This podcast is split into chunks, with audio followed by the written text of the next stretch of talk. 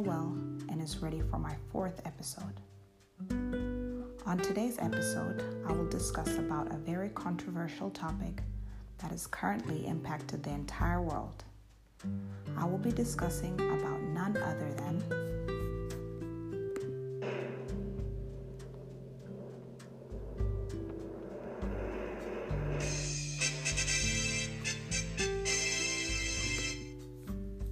racism.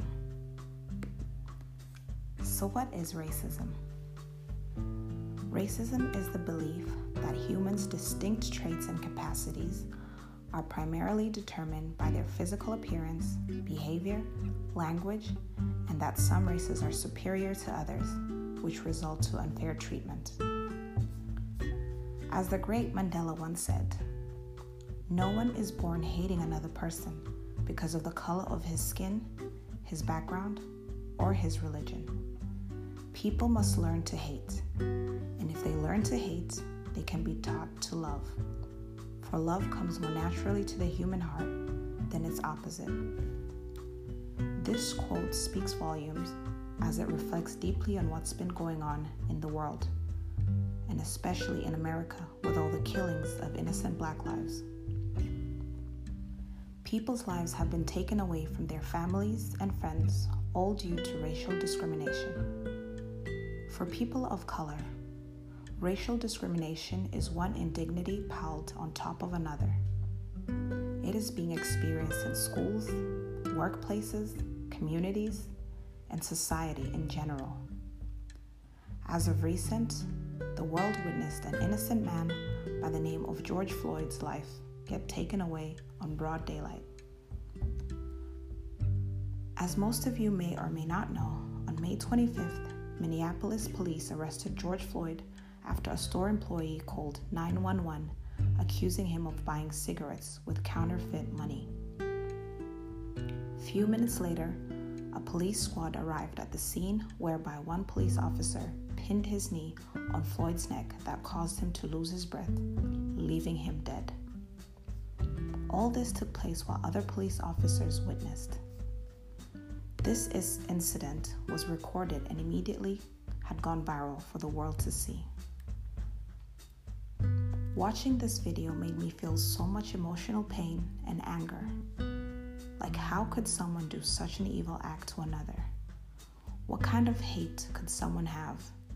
Or what was going on through his mind at the time? These are questions that crossed my mind because it was something so inhumane and difficult to process. My heart hurts for that man and all those that were killed before him. My heart hurts for America and for all who have experienced any social injustices. My heart deeply hurts for my people. As a young girl who grew up from a diverse background, I never knew what racism was. Throughout my life, I went to schools that had teachers and students from different races and backgrounds. And I, for one, had never encountered any unfair treatment until this one day I got to experience it firsthand. At the time, I was clueless and I didn't know what it was, but as I grew older, it all made sense. I may have heard the word racism, but I didn't know the meaning or understood the magnitude of its severity. I think I was about the age of eight or nine when my friend and I went for a play date at one of our classmates' house. Both of my friends were white South Africans who lived in Tanzania for years. I had particularly been close to the one I went with, and the other girl hosting was merely a mutual friend of ours.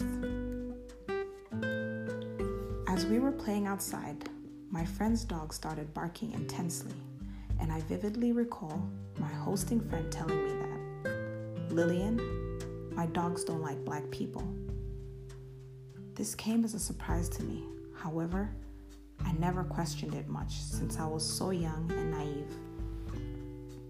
This never occurred to me until years later when I knew what racism was and fully understood the extent of it. It was just one of the many encounters of racism I have experienced in my life. I have experienced it at the airport when I once got my hair patted after getting screened.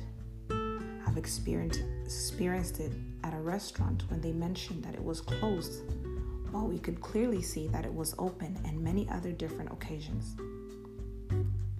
Regardless of all the profoundly unfair treatment I have experienced in my life, I have never for once felt the need to hate those that mistreated me. It just feels too much of a burden to carry. And I feel that one's actions should not depict my reaction. And as much as there are bad people in this world, there are also some really good ones. And they should know that their kindness does not go unnoticed. In particular, I received a very heartwarming message this week from a dear friend of mine in the US, and I would like to share with you all. It goes as follows Lillian, I know there has been so much already happening in 2020 with the pandemic, and I have spent a lot of my time reflecting on life, relationships, my work, passions, aspirations, hopes, and it's been great to slow down and I think about things a little deeper. And over the past 10 years, I have learned life isn't simple or fair, and these past several days have been especially difficult to witness. I am sure you have heard and seen everything that's been happening in the United States with the Black Lives Matter movement. It's opened my eyes to so much sadness and hate, but also hope for a better world. And I just wanted you to know I love you. I'm very blessed to have you as a friend. You are resilient, outspoken, compassionate, and beautiful beyond words. You light up a room and make everyone around you a better human. I wanted to let you know I am always here for you. I see what's happening and I want to be part of the change. This, my dear listeners, is a message that brought tears to my eyes. It's a message that gave me comfort, ease within my heart, and hope for the future. Having a friend who comes from a different race acknowledge and be in full support of what's going on is powerful beyond measures. This is a prime example that people should learn to not judge an entire race based on the few people that are racist or cruel in this world. Needless to say, it is important to have open conversations amongst our homes, schools, communities, workplaces, and social grounds on matters of racism. People must discuss such matters to get rid of the perceptions one may have of others and give insight on fair treatment towards people of different backgrounds. With this, so much could be accomplished, and our world would be a much better place. After all, we all come from one race, and that is the human race. Luckily, the current generation is alert to the injustices of society or as they call it, being woke. So stay woke, my dear listeners. Until next time,